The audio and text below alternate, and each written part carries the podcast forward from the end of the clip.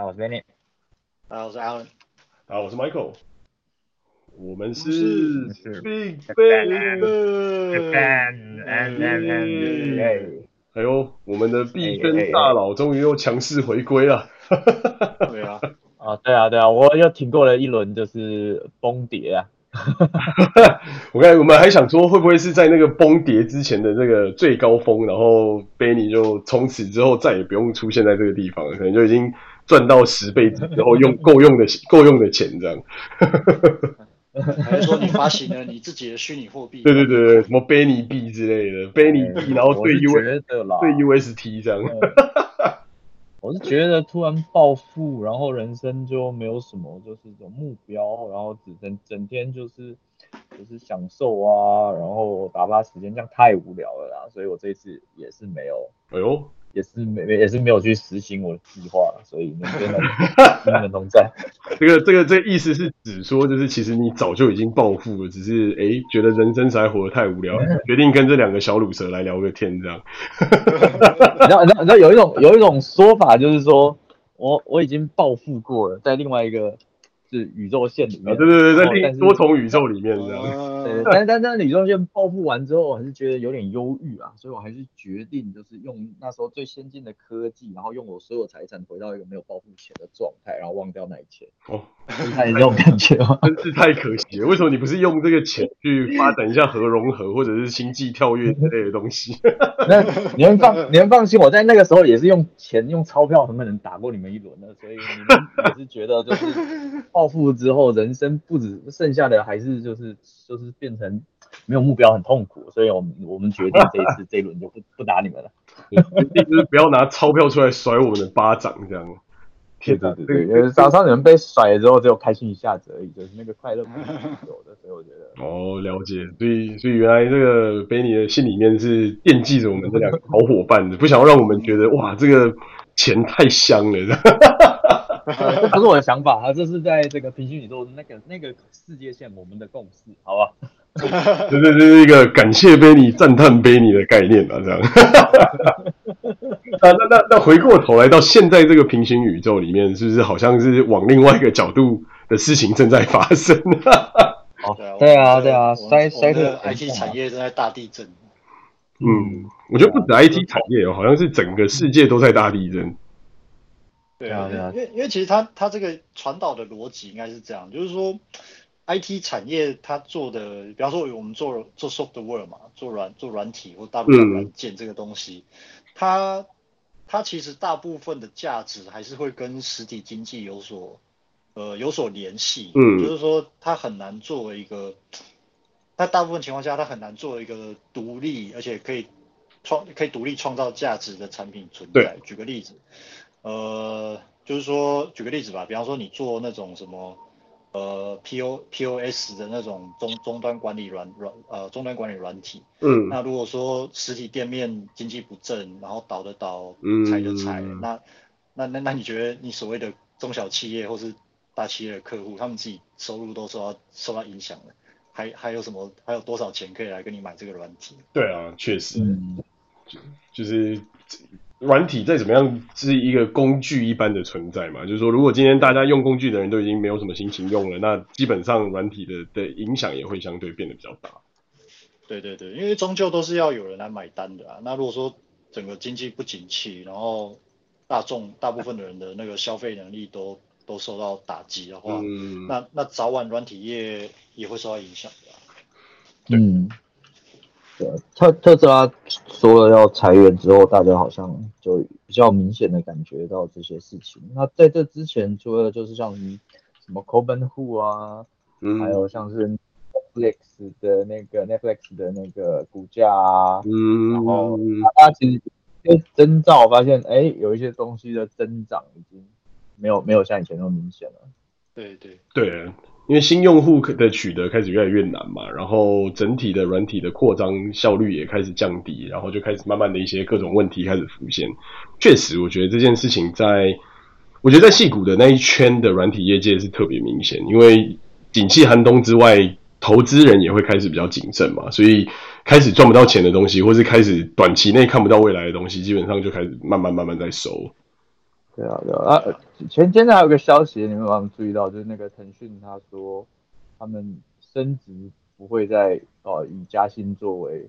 那个升职的一个奖励奖励哦。这个很这个这个事情蛮蛮妙的，有没有比较了解一下？可以分享一下。哇，这个这个蛮硬的诶，等于他们本来薪水就已经不高，然后如果升职还不加薪的话，那到底工作的意义为何？我觉得这个真的是细细思极恐的一件事。对啊，对啊。其实其实其实，不好意思，我猜一下，其实他这种讲法，在我自己的我自己试着把它拆解啊，因为我之前在，呃，我之前在戴姆勒的时候，我有我我有遇到有有同有同事有遇到类似的 case，对，因为他他这种说法其实。等于就是在我看来是一种变相的减薪。对啊，是为什么会这样讲？就是说，通常你被 promote 了，你的你你工作你工作上你要面临你的，不管是工作的量或值也好，通常你都会有所，我所谓值可能是说挑战方面的部分，就是通常通常是会有所提升的。那所以在这个前提之下，你的呃机遇就是对你能力的肯定，因为他他他理论上要认为你有能力胜任，这个升职嘛，对吧？我说合理的情况下啦，对啊，就是说然后。这个这个情况下，正常来说，你的薪水也要跟着一起加上去才对啊。嗯。那那如果说今天他给你升，他给你 promote 了，给了你一个，给了你一个可能比较好，呃，看起来比较比较高大上的 title，哦，比方说你本来是 staff，那给你让给你做 associate manager，或是给你做 manager，但是你的薪水一点都没有变，但然后但是你要做更多的工作，so what what the 对。对啊，等于不对。嗯。嗯我觉得这发生在软体产业会有一个讯号了，因为呃，我们知道软 IT 业它从以前到后来的这个两千一二零一零年之后发展比较好，然后甚至变成是一个高薪产业。但在之前呃，在这种制造业的时代，通常你软体产业软体的部门，大家还是会把它当做支出嘛。嗯，对。对对对，然后直到直到现在，他才会开始比较重视。那至至于他说哦，我们不再以加薪为这个呃，就是你升职的这个奖励，那就代表说，嗯、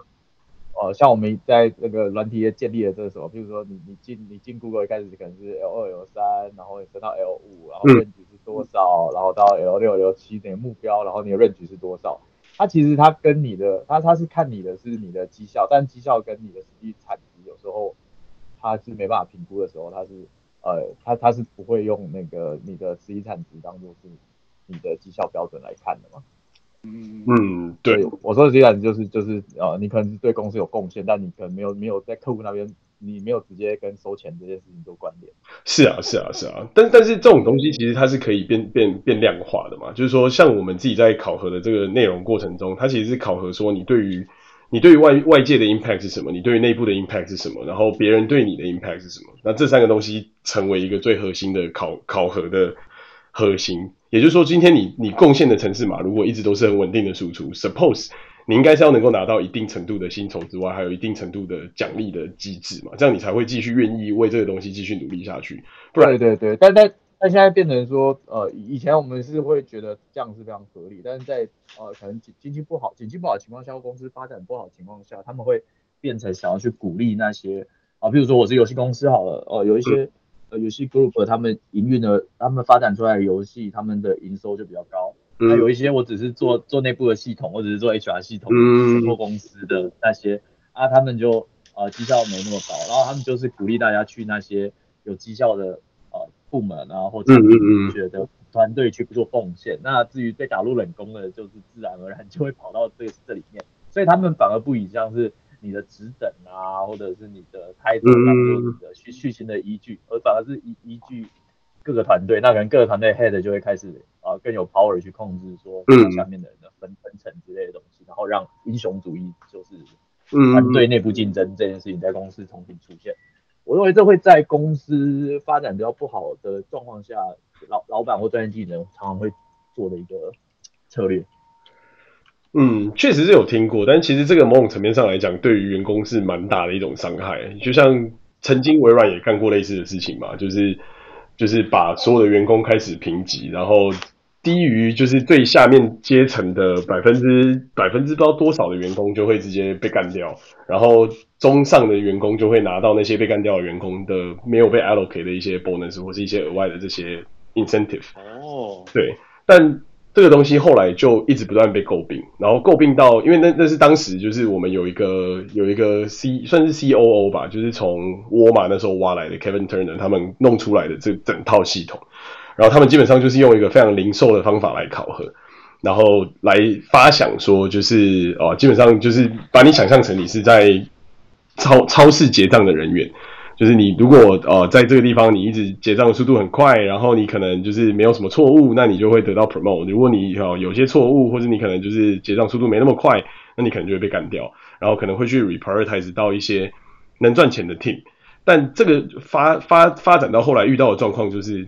那一阵子的微软就是。大概就是我们加，就是我加入微软的那个前一阵子，就是在萨提亚进来的前一阵子，基本上被大家看成笑话，就是有种你做什么不像，你做什么东西，什么东西就 fail。然后你原最最主要症结的原因，就是你根本就再也不在乎你的客人，你唯一在乎的东西就是钱，你唯一在乎的东西就是 revenue。所以你只要能够追逐 revenue，你其他东西皆可抛。那在这样的情况之下，软体产业其实是一个蛮。蛮有趣的生态，就是说，你如果真的都很不在乎你的客户，那到最后你就会做出一大堆就是用用户体验非常之糟糕的产品。那你可能目标是要很快的把这东西丢到市场上，嗯、可是这个市场就是客户决定的啊。然后客户如果又不要你这东西，那你丢这东西来这市场上，不就是等于你丢了一个 garbage 进来嘛？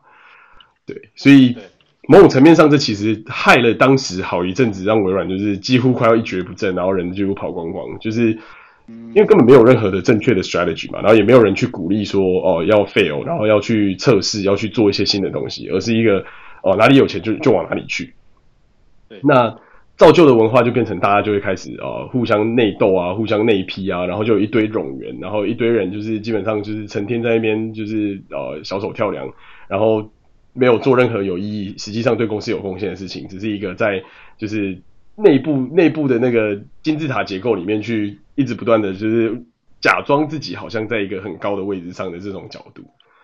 所以听，听起来听起来那个那个时期的微软就是公司公司是严重公司的内部文化是严重腐烂或严重到就是你之前你之前提到的那种就是你遇到那个垃圾老板这种人，你知道，欸、就是该不会在那个时候到处都是？哎、欸，没错，我觉得非常非常有可能，那个垃圾老板基本上就是在那个时候。的之前被弄进来，oh. 就是整并了 Nokia 嘛，然后从 Nokia 那边挖来一堆冗员的那个年代。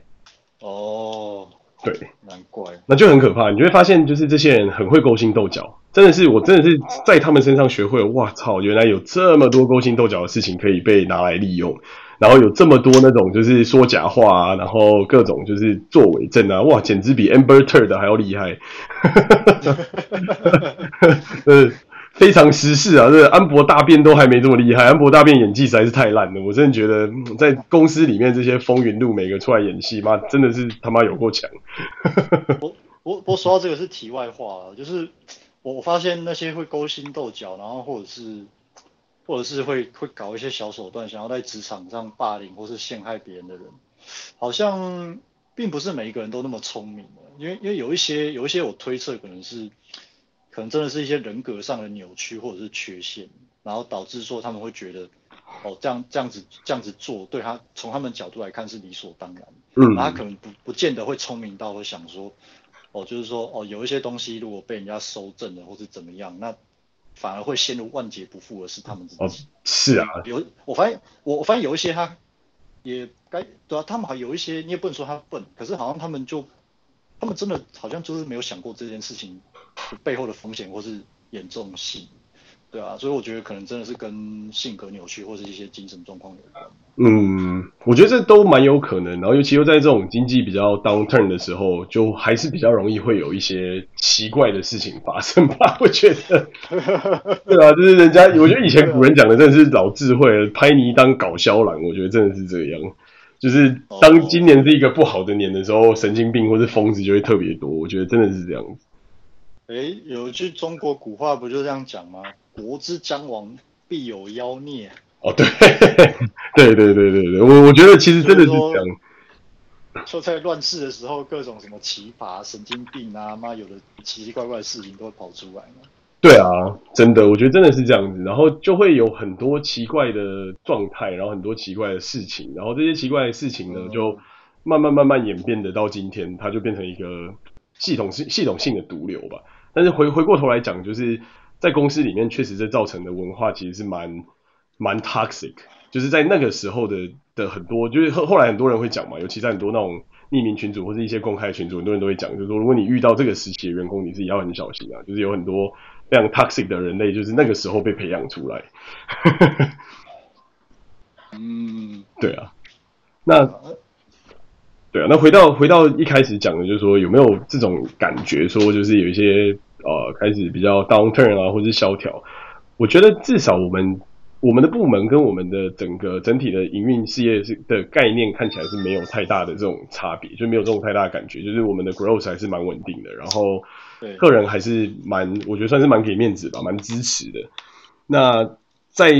因为我们在云运算的部门嘛，我觉得云运算算是还是蛮蓬勃发展的一个地方。因为大家其实为了想要节省费用，还是云云运算还是一个相对划算的生意嘛。就是说，你第一个不用等那些 server 运到你的 rack，然后你要把它装起来，你要自己去营运那个 server，你要去营运一个 farm，然后搞这些有的没的东西，就等于说你有服务你就可以直接用。所以其实从我们的角度来看，反而这加速了客户想要来用我们的的生意的一些概念。就是说，在这个环境里面，其实对我们来讲反而是有利的，是好的。但当然也有听到很多一些风声，比方说像我们的其他的组，就是比方说像做 device 啊，像做这个呃，就是 operating system 的这些组，就开始说哦，他们开始会有 hiring freeze 啊，就是可能就不会开始在 hire 新的员工，然后可能不会再去 match 一些疯狂的，就是薪资，因为大家都知道嘛，就是过去这两年来，就是美国的这个互相 match 的薪资的成长，真的是高的有点吓人。然后开始每间公司就开始是疯狂的追追逐这个 offer，然后每个 offer 一个开的比一个夸张这样。对，所以等于说这个东西在某些组确实是有 slow down，但至少我们这边看起来是没有太大这样的趋势。然后我们还在尽可能去发展一些就是对客户有帮助，然后对我们也有帮助的技术这样。对对对啊，但我觉得 Tesla 这个影响是特最大的，因为他自己老板自己跳出来说要干人嘛。所以 我觉得这个这个感觉是，对啊，非常直接。而且他除了干人之外，他还顺便讲了，就是大家都给我滚回办公室上班这样。觉得对啊，对啊，对啊，哇，就是觉得嗯，这种这种时代敢出这种样子的的的话，这真的也是蛮蛮有种的。可是可是可是这样这样会不会其实是另外一种，就是变相给你给员工压力的那种方式？就比方说哦，如果就是他可能自己，我我这是我乱猜啦，就是一个一个假设或者是推测，就是他可能知道，就是强制所有员工都一定要回办公室，在在疫情的情况下不见，可能是不合理啊。那但是他有没有可能他就是故意，就是要给你这个压力，然后让让那些其实有能有能力跳槽的人，呃，就你们就自己走吧，对吧？那如果没有没有能力跳槽，然后不得不屈从。这个不合理规定的人，那我就继续压榨你们。好好好。我觉得这个应该是 the other way around 吧，就是他会希望他只能够控制住那些他想要能够控制住的人，然后其他的不想要 follow 就会自然而然离开。这这同样道理，就是问我们最近刚转职的贝尼哥就会知道，没有 remote 的 work，大部分人应该都不会想要 take 吧？对啦，最近的感觉是这样。但是呃，我我讲个例子好了，就是像呃。我们最近也发现说，即使是没有 remote 的 work 没有想对，嗯、但是如果你你是实行的是 hybrid 的政策的话，嗯，然后你又是 start up 的话，很容易发现就是，呃，没有 remote 会跟呃，就是每天去办公室的会会有，对，会有那个就是彼此会互相歧视，然后会有就会有争执，彼此互相歧视到这么严重的地步。因为你常去 office 的人，他们会成群结党啊，然后他们会觉得说，哦，哦，你们没有来，呃，你们没有来的人，呃，就是上班都不知道在干嘛，然后，呃，他们会开始互相就是指责对方说，哦、呃，就比如说，啊、呃，我我举个例子好了，就是，呃，前两天去吃公司的呃聚餐，然后呃去的时候，他就有人跟我讲说，哎，你看来这里的人都是有到 office 的人。所以，所以他们会特别熟，他们有什么消息会共享。呃，没有来的人，你不常出那个露脸，然后大头会觉得哦，根本就没有存在感。然后出什么事的话，一定先砍你啊。然后，呃，如果有好的 team 有贡献的事情，他们呃，就是你你就算你做出来事情没什么贡献，然后你常露脸，他还觉得你就是有嗯，就是刷脸的感觉，对对对对对，然后对，这个听起来很日本。那另外一部分就是呃，像呃前前一阵子开会，我们公司就说啊，那我们我们再再把 team 再再分成两个 team，比较有专门的。就是现在在做的 project 就各一个，嗯嗯嗯，这样比较开会比较不会太长之类的，嗯，然后然后就说要，然后然后那些有些人有些在 remote 人就问说，呃，是不是日在日本 office 的人，呃，觉得我们绩效不够啦，需要再呃，就是用更小的 team，然后再给大家更明确的目标，然后建立更更明确的这个呃 KPI 或者是 R R RA 之类的呃的。的就是的的东西啊，然后让，嗯、对，然后然后才可以去评估每个人在做什么。他是他他就直接这样问说，是不是因为这是我们我们不是在日本，我们不在这种 office，所以我们才会又被要求要就是更进一步的。嗯，这个被 re 一直在 office 上的。对，所以所以大家都有，就是如果你是 hybrid，大家都有大家的 concern，那就变成说，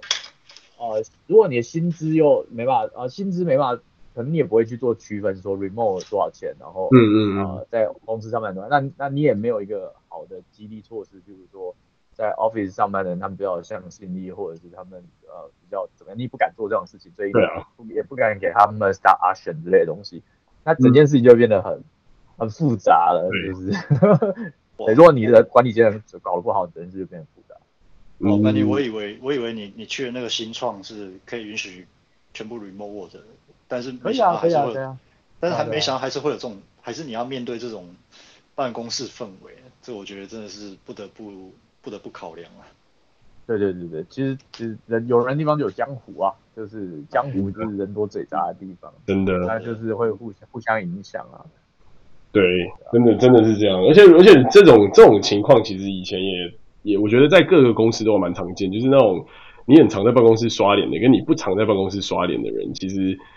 就是第一印象的差差距，而导致了你可能被 promote 的可能性的这种差别，或者说你有没有办法选边站，然后变成那种公司马屁精的这种马屁文化，我觉得就蛮有蛮有蛮有既视感的。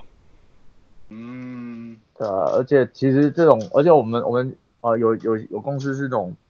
呃各地不同的人嘛，然后就 remote work，呃就就 remote work，所以有各地不同的人，然后就会更尴尬一点就是他们在做斗争的时候。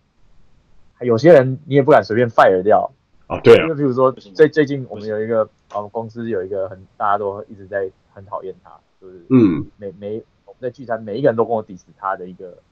呃新来主管，大家大家都说他是裙裙带关系哦，那重点是他叫他的他他就是一个俄罗斯人，如果现在 fire 他会有点尴尬，嗯，就会有一种就是你怎么可以这时候对俄罗斯人动手的这种感觉。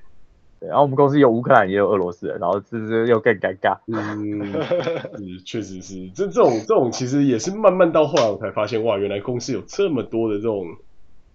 小东西，它这么的重要。就包含前一阵子我们公司还有一大堆，就是各色各色人种嘛，就是黑人啊、拉丁人裔啊、亚裔啊，然后开始去提倡这些就是 diversity 什么有的没的，我就觉得嗯。从来没有想过这种这种 detail，但这个东西对于公司的声望而言还是蛮重要。嗯，对啊，对啊，对啊。所以其实呃，remote work 这件事情，可能我们还需要在，就是对我们来讲是一个很还是蛮新的东西，所以很多公司其实还是要再注意一下，到底啊、呃，它会有什么比较长远的影响，然后你到底要用公司的什么政策去呃让。去的人不觉得他是呃付出很多，但是我们都知道去你实际上你 physical 到 office 不代表你，对啊对啊，不代表你就是更认真，而且公司没说的是你 physical 到 office 你其实你的成本买比那个 remote 的还高。对啊，是啊，你的交通你要通勤，然后时间还有一堆有的没的。对，对，但是另外一方面，我又我们也不知道到底啊、呃，我们怎么样去就是啊评估哦，一个人如果。他他他他如果不他如果 remote work 的话，他真的什么事都没做的话，对啊对啊对啊，是是就是完全百分之百的薪水小偷的这种概念。因为我我我们我们我们都知道，我们像我们这种 IT 产业有有一些职位的水分是蛮高的。比方说，对不对？比方说你你，比方说像工程师好了，我我今天解 bug 啊，有一些 bug 真的很 critical，但是啊，很多 critical bug 啊，解到最后，比如说我们有三百个 bug 好了，解了半年只剩下五十个，那五十个都超难的。嗯，但是你也也不一定真的那么难，但是啊，你可能花一个礼拜解一个，到底算是你到底是很认真的做还是你混？不一定。哦。你可能只只花半个小时就解完了，但是你可能想想了三天，你有可能也没想。你也可能有尝试了一百种方法，可你也可能也没尝试。嗯，是，到底算不算一个工作？但是你你解的话很 critical，对，那那你到底？真的、哦，对，其实你点出一个问题，就是说，你以工程师来讲，你解的这个 bug，它的它的贡献或者是市场价值有多少？这个好像也没有人，好像也没有公司会去每一个每一个 bug bug 这样子去详细评估哦。对啊，对啊，因为这个就是一一些很。很很需要经验，或者是哦，真的真的超难评估的事情。因为我们说好了，你有三百个 bug 的时候，哦，你可能呃半年你就可以解完两百个，可是剩下那一百个，每一个都其实都是妈的最最最最难搞的东西。你不能用前面的效率去评估后面的效率。没错没错。对啊，是啊，因为因为这东西每一个就是 case by case 嘛，your mileage will vary，这这东西每个人走的都不太一样，所以确实。对啊，所以。有一些人，或者甚至是，而且是呃，我们有你们，我们都是这种团队，都是有不同的角色嘛。有些 designer，有些 PM，啊、呃，有些什么 data scientist，然后有些是 engineer，哦、呃，甚至还有什么 release master 啊，什么 agile、嗯、agile master 之类的。对，就就有这种各各式各样的角色。然后，但每个角色的属性都不太一样。像啊 PM 好了，PM 或者是 engineering manager，这这这种这种角色，他就很喜欢看到有人来，然后他也很喜欢有。有人给他呃，在他 team 让他觉得他是一个很重要的角色，有些人会很喜欢这样的感觉，嗯，那他他就很希望就是呃，在他 team 里面的人都来 office，然后他甚至很明确的就是说，啊、呃，有来 office 的人，他觉得就是呃，就是啊、呃、很 active 啊，然后的 channel 都是他的 voice 啊，什么的，嗯，没有没有来，他就觉得你不够有 ownership 啊。哦，就是就是要多多一点存在感啊，比方说会议多发言啊，然后那个 Slack 或是 Teams 里面就是多发一点什么讯息之类的。就就我的意思说，有些 PM 他就是喜欢这样的感觉，然后啊有些啊有些 Engineer 就觉得哦，但我就是不喜欢 social，我才想要想要当 Engineer。对啊对啊，就是对，就是每个人的习性不一样嘛，有些 PM 会是那种比较比较 socialize 的，然后 Engineer 可能就是我 commit 我的 code 就好，我干嘛去那边跟别人 socialize 的那种概念。对，对啊，所以所以就就变得对啊，就大家就会有这种法，我就观察到这种现象的。嗯，对啊，而且我发现各种不同的物种延伸出来。嗯，对，就是后来有体我我后来自己做 PDN 之后，我体会到 PDN 其实可以给可以给开发带来一个价值，尤其是在呃沟通上，比方说你作为一个桥梁，跟其他 team 或者是呃客户沟通的沟沟通的桥梁，嗯，那对 engineer 来说。他只要面对你一个人就好，然后你去面对其他所有人。当然，当然不能排除说，就是有时候你可能要把他们拉在一起，开一个会去解一个 bug 或者讨论一些什么事情。但是对 engineer 来说，他不需要去处理，就是呃直接处理去跟呃其他 team 啊或者客户那些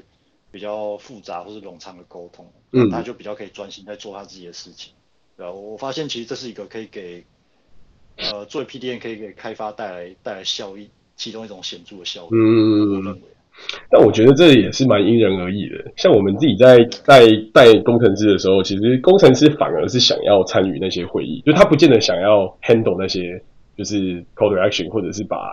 一些实际上的 request 变成 spec 的这个过程。但他们其实很 enjoy 在中间跟客户讨论，然后知道客户到底在想什么，然后他才有办法去把他在做的东西稍微变化或者变革。所以我觉得这有时候也是。蛮因人而异的，当然我也没有遇过那种就是完完完全全就是只想要写扣然后越难的扣越好，就是要你要他去 optimize 什么东西，你要他去就是 run 一些非常困难的那种，就是啊、什么傅立叶转换啊，或者是那种就是机器算式的一个转转转换，他们都非常开心，他们非常乐意做这件事。但跟人沟通，他们可能就不要。但也是有那种就是 dev，他是非常想要就是站在大家面前，然后去了解大家到底都想要做什么，所以。哦，对啊，我觉得这个东西也是蛮蛮因人而异的。对，确实是因人而异啊。因为你刚刚讲的那个 case，就是说有些人他会想要直接从客户那边知道，就是说哦，这个为什么要做这个 feature，然后为什么要这样做。但是其实对于一些比较不想要 social 的的那种工程师来讲，因为他们为了把东西做出来，他还是要知道，就是说这个东西要怎么做，或者是就算他们想知道为什么，也不见得要直接从客户那边知道，因为毕竟每个人的表达方式跟表达能力是不一样的。但是，就像我刚刚讲，如果如果有一个沟通能力靠谱的 PDN 在中间，那不管不管什么东西，他只要他只要确保他跟 PDN 之间沟通顺畅，嗯，然后知道要做什么，要要做什么，为什么要做做，为什么要这样做。他多都可以从 PDN 那边知道的话，那其实对他来说可能会更轻松一点。对啊，对啊，对啊，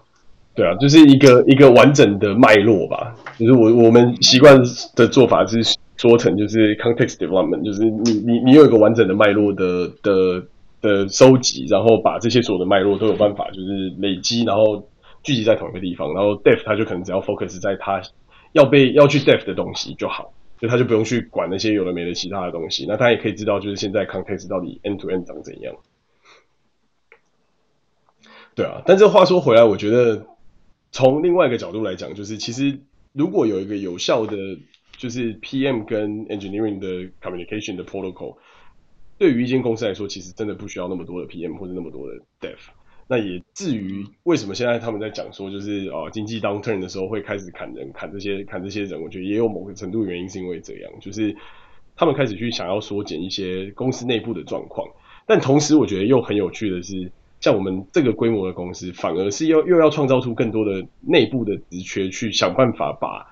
沟通的事情做好，或者是把内部的系统架好，或是把一些系统架构的东西做好。因为微软过去是一个非常 matrix 的组织，就是非常矩阵的组织。我们不是，我们没有一个 central 的的，不管是啊、呃、documentation team 啊，或者是 QA 啊，或者是什么什么 PM team，或者是一些就是有的没的 team，就基本上我们是每一个 team 都像一个小 team，然后他都有他自己的 dev，他有他自己的 PM，他有他自己的 test，他有他自己的 documentation，还有他自己的 field 的相关的这些 landing，然后到最后就发现这其实很难 scale，就等于说你要用这样的方法 scale，等于你每一个卫星 team 都需要有这么多人。才有办法 scale，所以现在反而是变成是开始拉出一些 team，然后开始去看一些 overall 的 strategy，开始去看一些 overall 的 future，然后开始去 build 这些 future roadmap，然后再把 roadmap 拉到可实现的小小区块，再分给各个不同的 feature PM team 来做。所以现在反而比较像是内部在做这些整理。所以我觉得经济 downturn 的另外一个角度，就是公司可能也会开始更注重效率，然后开始去想，就是要怎么样去把，就是。员工的价值发挥的淋漓尽致嘛？我觉得，对啊，因为你看到现在在裁员的，比方说像之前的，呃，就像刚才跟你讲的，像 Robinhood 啊，或者像就是 Netflix，或者像一些其他的新创之类，其实都是在精简，就是这些类似 overhead。但是你也会发现，当这些 overhead 是存在在这些 production 的中间，它真的是一个 overhead 嘛？其实不一定。然后很多大公司其实反而还在。创造这些样子的 role，比方说像亚马逊就是一个最好的例子嘛，他们很多东西都是 centralized，所以他们 centralized 的 role 越来越多，然后卫星的 team 反而越来越少，然后 Google 也是一个这样的 case，然后 Meta 虽然他们有些 team 开始 freeze，或者他们的股价可能跌了三分之一、四分之一去，但是 就是现阶段的状况，他们也是在重整他们内部的一些东西，然后让一些营运啊，或者让一些自动化的东西变得更有效率，所以我觉得。某种层面上，我觉得这件这件事情一定会来，只是现在还在暴风雨前的宁静吧，就是还看不到说是不是真的会真的这么的糟糕，还是说其实后续会变得更好也不一定，因为当所有的东西变得更有效率了，反而生产力是进一步的提升了，那就有点像是当初疫情一开始大家都觉得啊完蛋完蛋，大家要死定，可是后来发现诶可以 remote，可以很多东西都可以就是变成。就是啊，远端啊，或者自动化之后，发现诶，这个世界还是照样运行嘛，就是还是没有被影响的这么的直接。除了那些真的会要产出实体产品的这些产业而言，那嗯，我觉得反而 challenge 在说，怎么样让这东西变得更有效。那 again，就算是实体产出产业的那些公司，我们发现最有趣的一个东西是，大家也是开始在提升效率。就比方说，可以不用人，就用机器，所以。又回到很久以前曾曾经讨论过一个东西，就是我觉得 downturn 发生的状况，其实被淘汰的这些员工，有时候不见得是因为他的 performance 怎么样，或是不见得是因为他在一个 downturn 的状态被被淘汰，而是是因为整体的效率提升的情况下而被淘汰。那这个时候该怪罪的东西是什么？其实我觉得不见得是疫情，也不见得是经济的下行，我觉得反而是自动化这件事情的来临，去改变了整个产业结构。但是未来的产业结构在什么地方，也没有人说的一个准。就很像当时大家都还在纺织的时候，不会有人想到，就是蒸汽机出来之后，那些纺织员全部都失业嘛，就基本上机器就可以搞定你所有纺织的事情，那你干干嘛要那么多人？那后来的，比方说汽车业的生产线、流水线这种概念，就是你开始有流水线之后，哎，那中间很多这些搬运的人啊，或是中间很多这些就是在做 inventory 的人就不需要存在了嘛，因为基本上你的工厂就是依照流水线而设计。那 software 这边，我觉得。也会有类似的这种东西，比方说像我们在开发的一些 AI dev 的工具，讲难听一点，如果真的到后续真的有这么强的 detection 的能力，其实老实说，真的说不定很多的 human dev 都会消失啊，因为因为这些这些能够被结构化的 AI dev，它能够做的效率实在是高太多，等于它一上来。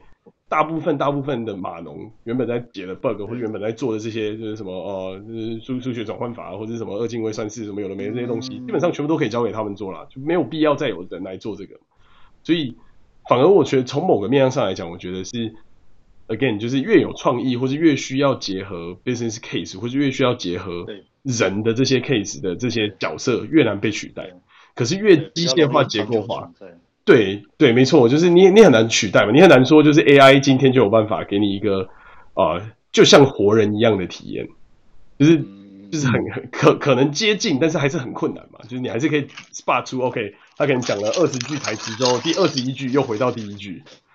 嗯，的这种概念，就是说他没有办法去结合出，就是他到底真正的意识到底是什么这种东西，那。他对于 business model 的理解，或是对于 business model 的体会就越来越难，那那相对的就很难被取代。可是反过头来，机器人，对啊，机器人它比较，我觉得 AI 要让它具备自主逻辑思考能力，这个这个有点太难。对啊。可是未来我相信在，我相信可能会出现一种，就是它可以充分理解，就是呃单一，就是理解并抽取出你讲的话里面的指令，然后他去把指令里面的事情。给做做好，就是但是只只只针对单一件事情，我认为这有可能会出现。对，但是你要说这个这个 AI 要聪明到可以取代，呃，去去做，比方说专案管理或者产品管理，我认为是不可能。对啊，就是很难去做到说真正的算是完整的那种自自我意识的 AI 的呈现吧。就是你说 AI 很聪明，对 AI 非常聪明，它可以做很多很多事，它可以做很大量的 batch，它可以做各式各样的东西。但是你说 AI 要能够完全去取代人类现在正在做的事情，我觉得这个难度反而才是真的是相当高。对对对对，啊，因为因为比比比如说，假设未来呃出现一种家庭用的呃怎么讲，姑且称之为仆人机器人吧。对，就比方说你可以给他一些。你可以用自然人讲话的方式去跟他做一些简单的对话，然后他大部分的指令都可以完美的听懂，然后去执行。比方说，哎、欸，你去帮我炒，去帮我炒个菜，然后那个什么盐盐这要大概要多咸啊，然后比如糖不要放太多啊，然后大概多少分量，对啊之类的，就是你你你把你把你把要求跟他讲清楚，他就会可能去厨房哦，帮你炒道菜，然后端上来，我说哦去帮我泡杯咖啡，然后那个半糖就好。对，然后就就用平常平常用的那个那个咖啡粉就就 OK 了呢。对啊，这些应该是可以做到，就是一般简单的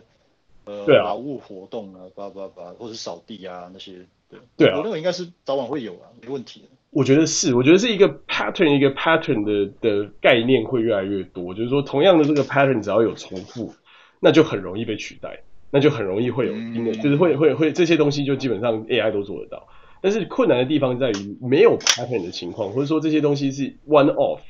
那你要怎么去 fulfill 这些 one off，它反而才是困难的地方。因为你说其实用系统化的思思考方式来想，很多东西到最后其实都是用一个规模，就是用用一个类似的方式在想嘛。比方说，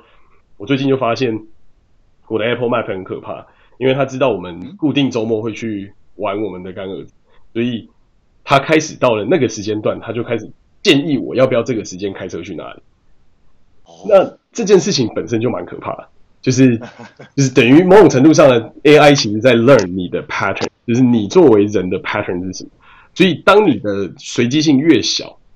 这些这些被辨识的程度就越高，你就越容易被摸透，然后你你做的事情就越容易被取代。比方说，可能有一天车子就直接跟我讲说，哦，你要去你要去找小胖是不是？好，我开车载你去。就是车车子可以自己去做这件事情，因为当车机跟跟就是自驾车联动的时候，基本上人类驾驶的存在就不是这么的必要了。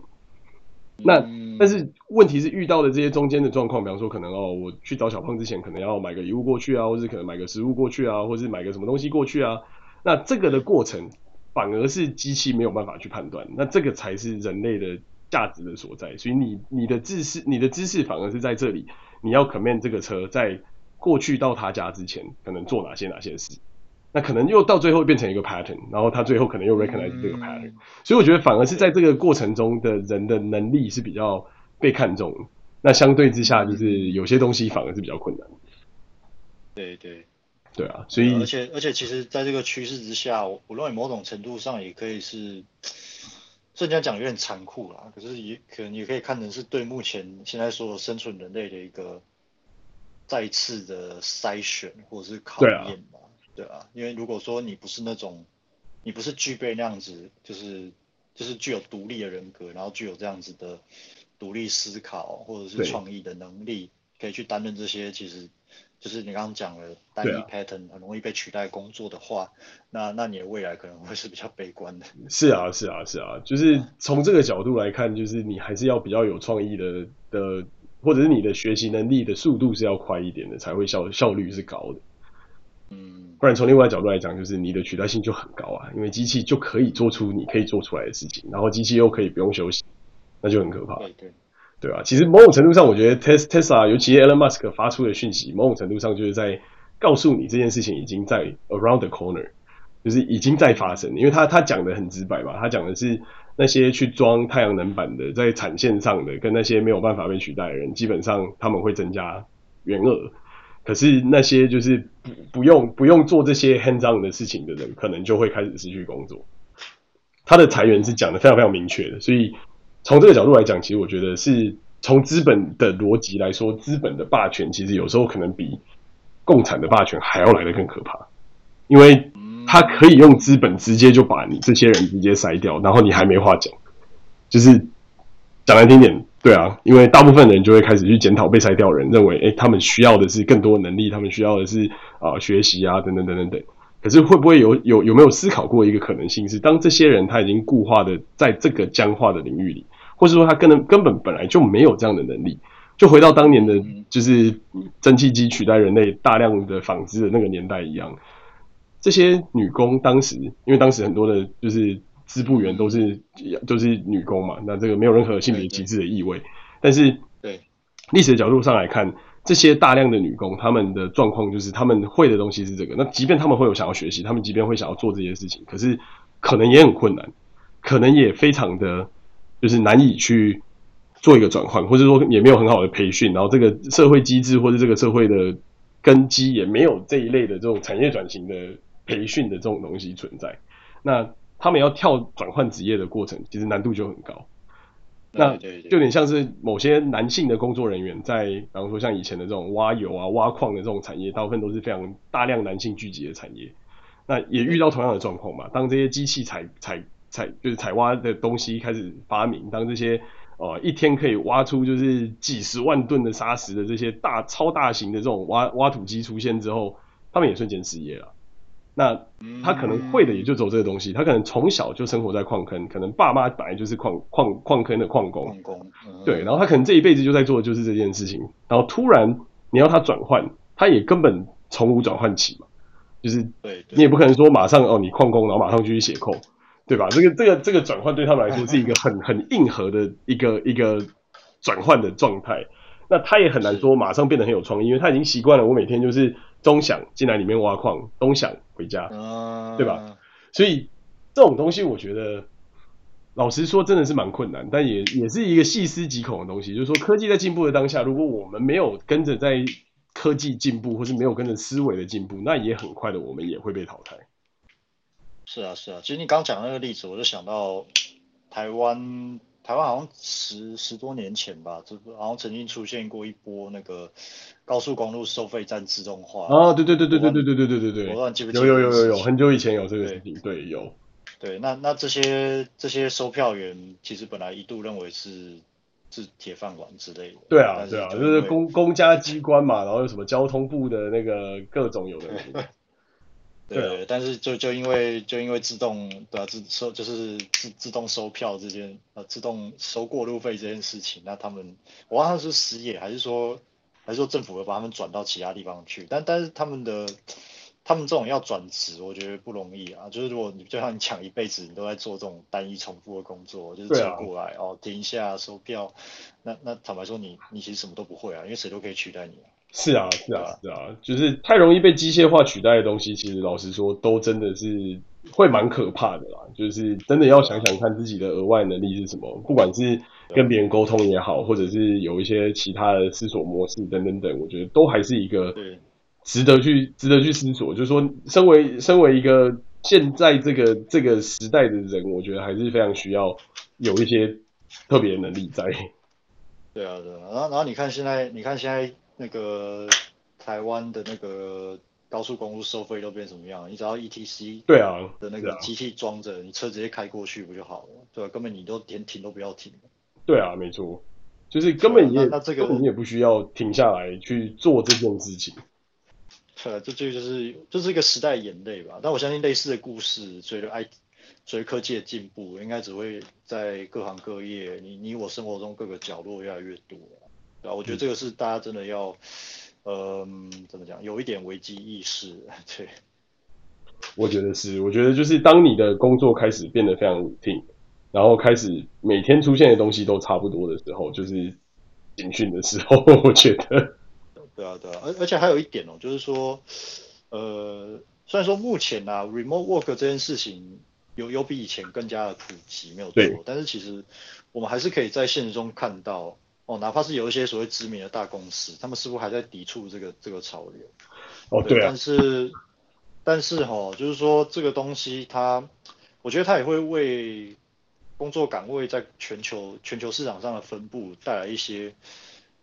也也会带来一些震动或影响。虽然说可能可能它影响要明显化，必须要在比方说，我不知道会再过多久啊，可能再过几年或者什么十年后，呃，公司跟个人都很。都很习惯或是很接受 remote work 这个形式的话，我我举个例子哈，现在，因为你知道，同样的工同样的工种在不同的国家，他的薪水可能是完全不一样。是。然后，然后他做的工作可能是完全一样的，对吧？这个如果但是 在 remote work 普及之后，那那这一定会出现，就是根据根据生产要素均等均等理论嘛，这是很基本的经济学逻辑。对。那有一些那。很多工作一定会往就是那个 CP 值最高的地方流动。对，对，没错。因为其实都都因为其实都 remote 嘛。我举个例子，工程师啊，那同样是写 code 哦，那你同样一个你在美国 hire 一个工程师，那你的年薪可能你再怎么便宜十十万，或者是我可能有些州他他生活物价不用那么高，啊、可能也要给个七八万之类的吧。是啊，是啊。但是再怎么对再怎么样，他都比你在印度 hire 一个。工程师甚至可能是 senior 的，对，就便宜啊，对，而且他们生产力搞不好很高，你让他们加班，然后也不用，可能也不用付加班费之类，因为美国要制度不一样，没错，那就变成是从从资本的角度来想，就会想说，哎，那既然大家都 remote work，那我 hire 一个，假设假设做开发来讲，他写的 code 的质量是差不多的，那我干嘛不我干嘛不把这个这个就是这个 position 放在印度，我干嘛要放在美国？对啊。是啊，这个这个东西确实是一个很有趣的状况，但是但是也会反过头来，就是这就这就又扯到了国家安全跟国家的的能量的这种概念。就像你就回应到你刚才讲的东西，就是对，比方说像我们在中国啊、台湾啊、啊欧洲啊、以色列啊，然后印度啊，都有很多开发中心嘛。可是你还是会发现，核心的这些开发中心还是都几乎存在在美国。就是，虽然说会有很多很多的职位，虽然说有很多很多的工作可能都在，就是这些这些不同的地方发生，但是核心的这些跟可能跟一些先进科技啊，或者是跟一些这种非常非常，嗯，怎么讲，机敏性的东西相关的，都还是会在这里。嗯，对啊，所以只能必须说，就是这种东西到最后还是跟国际政治有关，然后还是跟这些国际局势有关，然后跟这个东西的的敏感度有关。那，嗯，你就像你讲的一样，对啊，你在美国，比方说矽谷 hire 工程师，可能到德州可以 hire 两个，可能到对。到中国可以 hire 四个，可能到印度可以 hire 二十个，但很多这些东西的的，比方说技术的一些根本，然后还有他们的工作操守或是道德，是不是能够被检验，这又是另外一回事。比方说，之前不是就很常有那种什么哦，各种员工开始把东西偷出来，然后就开始成立另外一间公司，然后跟原来的公司 PK 这种事情，这也是、哦、对啊，层出不穷嘛。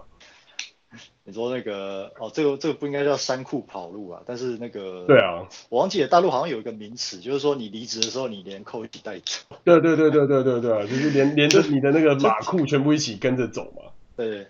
带这个姑且就称之为带库跑路啊。对啊，我之前跟一个大陆。我之前跟一个大陆同行的朋友聊过这件事情，然后他的反应其实让我有那个时候我有点讶异，然后他就说，他就说这个这事情很普遍啊，就是你你走的时候你把公司的扣也扣比一分留着，我想说是蛮屌的，对。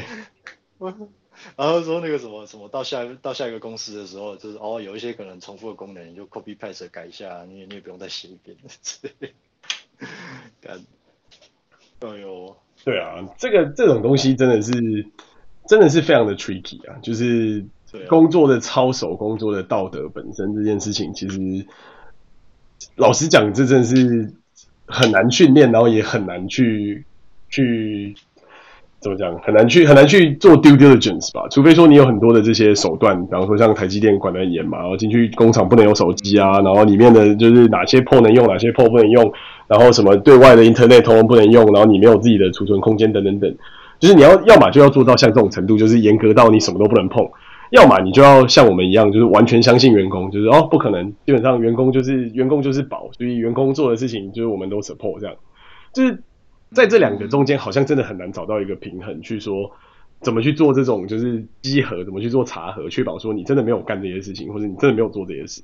因为你说讲难听一点，这些人。都有权限，都可以去看各式各样的 code base 啊。那你说他真的会偷出来吗？来，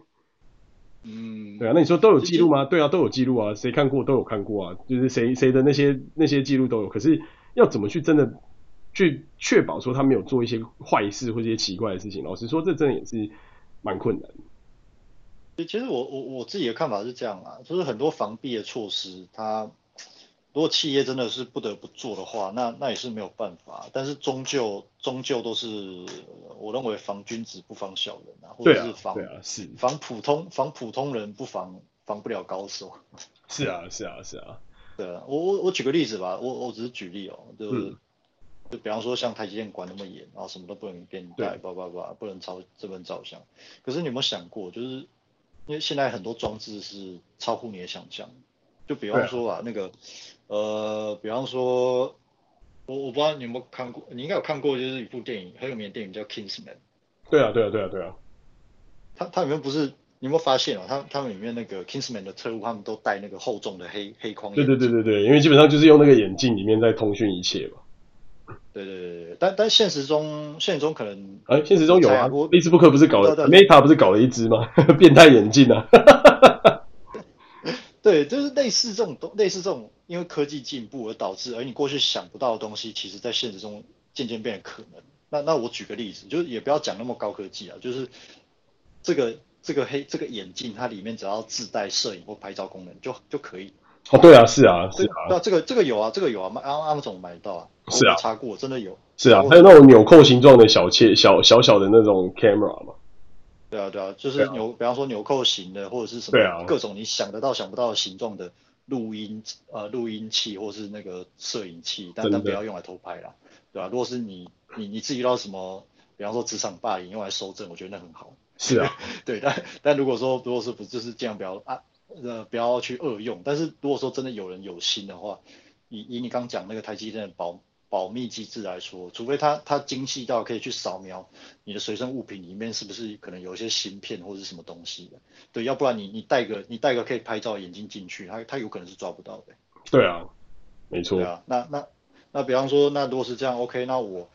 我虽然不能够在我的电脑上去拍，甚至我可能都不能够把它 print out 出来，因为全全部都有记录嘛，对不对？对。但是我戴了我的眼镜，我现在在看那个，我现在在看一些什么呃工厂的关键数据或者什么，那我就我就一边录啦，我就一边拍啦，对吧？对啊。但是一般旁边旁边人根本也不可能知道，因为他他就他就跟我的视线是一致的，因为他就是他就是眼镜戴在我头上。没错，而且。讲难讲难听点，这个是这个还是用借用科技工具的方法。那如果说今天遇到的是一个一秒十行的这种整人的，他可能就完全记在他的脑袋里，然后他一一一一旦一离开之后，他就把它画在他的笔记本上。那你说笔记本是他的 diary 啊，他自己的日记啊，那这种东西可以被检验吗？这这有时候其实老实说也很困难，也是一个很难界定的东西。对对啊，而而且而且我相信这也是为什么，就是一些呃，因为刚刚既然都提到台积电了嘛，那以晶圆代工这个产业来说，我相信你刚刚讲的这个 case 是为什么有一些真正真的熟娴熟某项某项开发技术的一些资深工程师或者是高级高级科技主管，他们会被其他公司重金挖角的原因，因为因为那些东西其实长年累月都在他们脑里，对啊。是因为因为就基本上他挖他就很划算嘛，他把他的所有的机密跟所有的这些他需要知道的东西都在这个人身上了。对啊，对啊，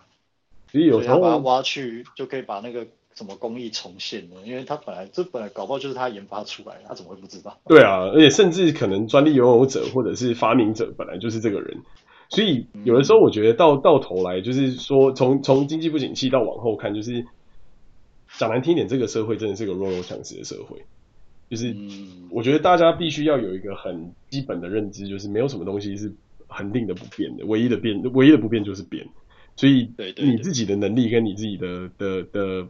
方向也是必须要朝这个角度前进。那当然，会抓得到风向的，就还是蛮好的嘛，就你可以飞得比较快。但抓不到风向的，你还是要保有你自己有这个变化的能力，才有办法在对。应变这种要要变化的时期，你还有保本的底可以可以走。对对，没错。对啊，但接下来的状况到底怎么样呢？真的是让我们再看下去，因为现在开始房市也开始就是没有像以前这么热络了嘛。去年到诶，从一九年、二零年，然后到到今年，我觉得至少涨了四十 percent 超过。第一个，靠，对，其实超不可思议。那时候我就在想说，妈，要是那时候我的钱全部就是借一借，到处到处买房子就好，我到底就是这么认真工作，到底要干嘛？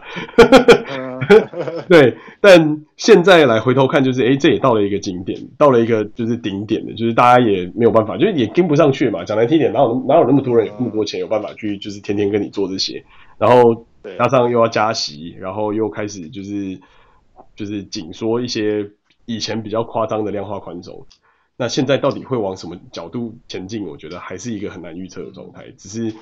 感觉得出来，这几年开始跟前几年真的不太一样，可能开始真的有一些奇怪的变化要来。对啊，其其实我我个人是真的蛮悲观的，就是我甚至、嗯、我甚至可以不夸张的讲，就是。一场全球范围内的鱿鱼游戏可能会陆续上演。哦，已经，我觉得已经在上演了啦，而且，对对对，已已已经在上演了，就是那个现在、啊、现在进现现在那个厮杀最惨烈的那个呃场次就在中国大陆。对啊，场就中国大陆，然后然后对啊，就是欧洲那边嘛，然后因为战争还没结束，啊、所以一切的东西飞涨也是蛮看得到的东西。对啊，然后然后如果说你不信，人刚好在那个跟。就是如果刚好被被扯入乌俄战争的话，那那那个也是最血腥的一级战场。对啊，所以，唉，只能说这个时代真的是只能明哲保身，然后看看能不能多学几个，多学一点不同的能力，然后多多会跟不同的人沟通跟变通，然后才有办法好好的活下去吧。我觉得变通大概算是今年的关键词。对对对，然后然后最后我再不想要再补充一点啊，除了、嗯、除了变通之外，我我个人认为。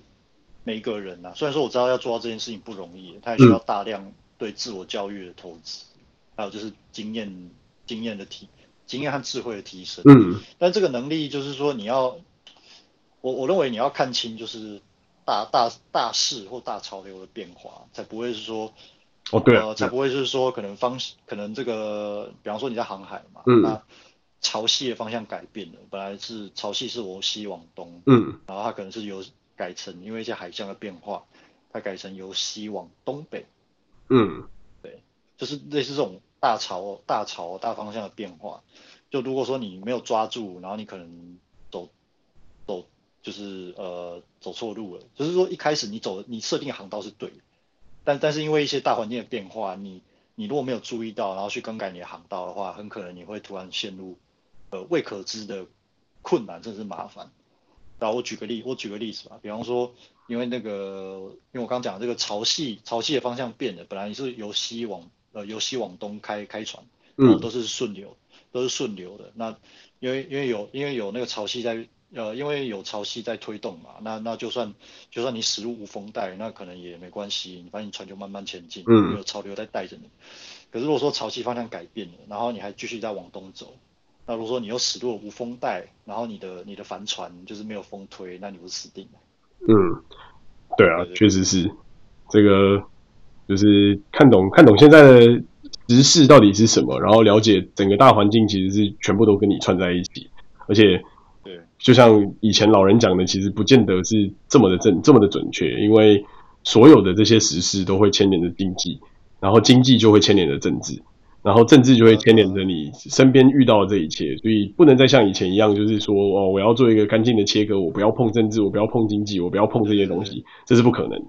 就是对，因为政就像你讲的政治、经济啊，还有金融啊，还有甚至一些呃，不管是企业、商界高层或是政界高层一些种种国际间的角力啊，那些勾心斗角，这全部的因素交杂在一起，对啊，会形成那些趋势的变化。是，对啊，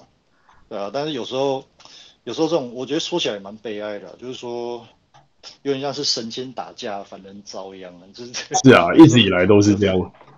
有时候一些时代的那种大潮的变化，就变成时代的一粒回落在普通人头上，就变成是不可承受之重。是啊，所以所以我觉得就是死老百，就是普通死老百姓如如你我这样。这样子，只是能够做最好的事情，就是你你呃，有句话叫做“识时务者为俊杰”嘛。对啊，你你把方向，你把大方向看清楚，然后你要走对路，然后不要站错边，然后就是明哲保身啊。我我觉得能够做最多就是这样。是啊，是啊，就是期许你我在变动的时代都能够顺势而为啊。是啊，是啊，真的是这样的。对啊，那我们时间到这边也差不多。就今天的讨论，希望对大家还是有一点点小帮助。看清现在的状况，开始要 downturn 啦，所以手中有银弹想要进场的，可能再观望一下，或者说准备要跳槽，或者准备要到别的地方的，想想自己是不是能够在这个市场上面找到一个属于自己的定位的地方，然后好好干下去吧。嗯，对啊，对啊，好，祝福各位了。没错，好，那就到这边，谢谢大家。好，先这样，谢谢大家。